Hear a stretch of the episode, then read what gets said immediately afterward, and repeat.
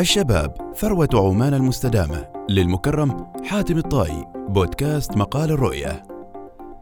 لا يختلف اثنان على أن شبابنا هم وقود التنمية ومحركها الأساسي وثروة الوطن التي لا تنضب وهم الهدف والغاية من عملية التنمية في إطار النظرة الشمولية للإنسان العماني بكل تأكيد وذلك نهج قويم أرسى دعائمه.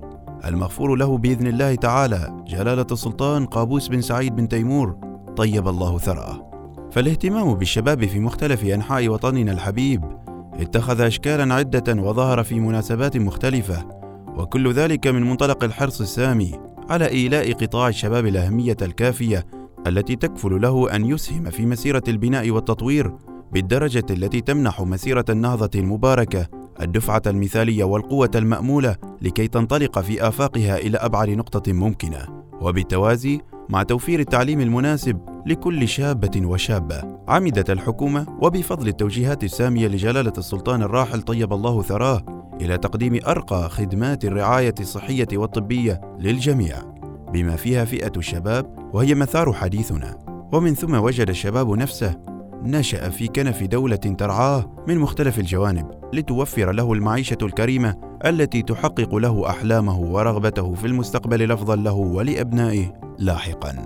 ومما يؤكد على الدعم السامي لجلالة السلطان قابوس رحمه الله منذ بواكير النهضة المباركة أنه تم تخصيص عام 1983 ليكون عاما للشبيبة وتخصيص عام للاحتفال بالشباب ونجحت هذه الخطوة في أن ترسخ لآلية تعاطي مؤسسات الدولة مع الشباب، إذ تطور الاهتمام الحكومي بالشباب، وتوسعت الدولة في افتتاح الأندية والملاعب التي تستوعب طاقات الشباب، وتطور هذا التكريم السلطاني للشباب بتخصيص يوم للشباب العماني، وهو السادس والعشرين من أكتوبر من كل عام، وذلك بمباركة سامية من السلطان الراحل. لتحتفل عمان بذلك سنويا في هذا التاريخ المشهود بالشباب وبما أنجزوه وما قدموه من عطاء وبذل للوطن. رغبة منهم في بناء عمان الحبيبة. الرعاية السامية للشباب لم تتوقف فقط عند جوانب التعليم والصحة والرياضة بل امتدت إلى الاقتصاد وهو عصب التنمية وعمودها الفقري. فكان الدعم السامي للشباب في تأسيس مشاريع خدمية واستثمارية جليا خلال سنوات النهضه المباركه فنشأت العديد من المؤسسات التي تقدم سبل الدعم والتحفيز للشباب على بدء نشاط تجاري يساعد على توفير مصدر الرزق يعينهم على بناء أسرهم وتحسين وضعهم المعيشي.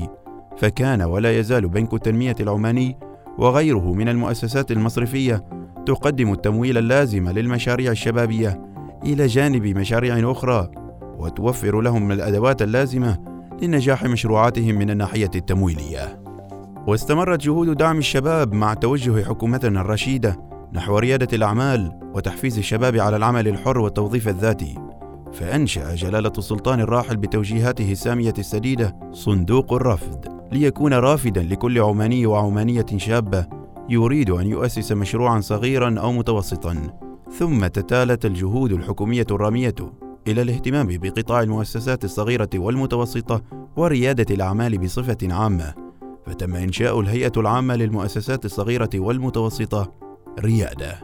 إلى جانب عدد من الصناديق واللجان الداعمة لرواد الأعمال وكان ذروة القرارات الداعمة لهذا القطاع المؤثر في النمو الاقتصادي تخصيص نسبة 10% من المناقصات الحكومية للمؤسسات الصغيرة والمتوسطة وهو قرار يحمل أبعادا اقتصادية واجتماعية بالغة الدلالة فمن الناحية الاقتصادية يساعد القرار تلك المؤسسات على النمو وزيادة عائداتها ومن ثم ارتفاع مساهمتها في الناتج الإجمالي للبلاد.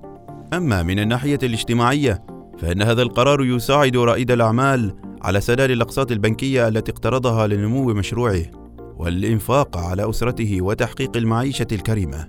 لكن في المقابل أود أن أشير إلى نقطة محورية فاصلة في قضية الشباب ودوره في التنمية، إذ أن القطاع الخاص يستطيع أن يقدم أكثر لفئة الشباب ولذلك قمنا في جريدة الرؤية ومنذ سبع سنوات بإطلاق جائزة الرؤية لمبادرة الشباب ووضعنا نصب عيوننا في المقام الأول تحفيز الشباب ليس فقط من خلال منحهم الجوائز ولكن عبر التأهيل والتدريب المستمرين من خلال ما يتم تنظيمه من فعاليات مصاحبة للجائزة تجوب ولايات السلطنة وتعمل على تدريب الشباب وصقل مهاراتهم وخبراتهم في العديد من المجالات وكلها مجالات متطورة ومعاصرة مثل التدريب على التقنيات الحديثة في البرمجة والروبوتات والذكاء الاصطناعي والفن بأنواعه.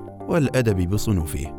ولذلك يمكن القول أن جهود دعم شبابنا في العديد من المجالات تؤتي ثمارها فما نشاهده بصفة مستمرة من تميز طلابنا وشبابنا في المحافل الإقليمية والدولية. خير دليل على أن التربة العمانية الخصبة تطرح ثمارا يانعة يستفيد منها الوطن ويتقدم من خلالها. ولكن في المقابل أقول لشبابنا كونوا على قدر المسؤولية والتوقعات. فالوطن بأسره يعول عليكم لتكونوا الوقود الذي لا ينفد لدفع مسيرة التنمية قدما. إلى الأمام. وأنتم أيها الشباب قادرون على قيادة مؤسسات الدولة بكفاءة ومهارة عالية وتستطيعون الإسهام في تطوير اقتصادنا الوطني.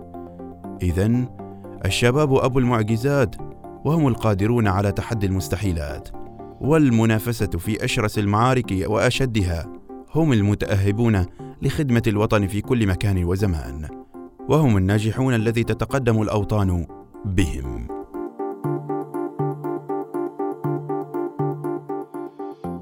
في الحلقة القادمة من بودكاست مقال الرؤيه سوف نقرأ لكم مقالا جديد. انتظرونا. أنا أحمد البوسعيدي.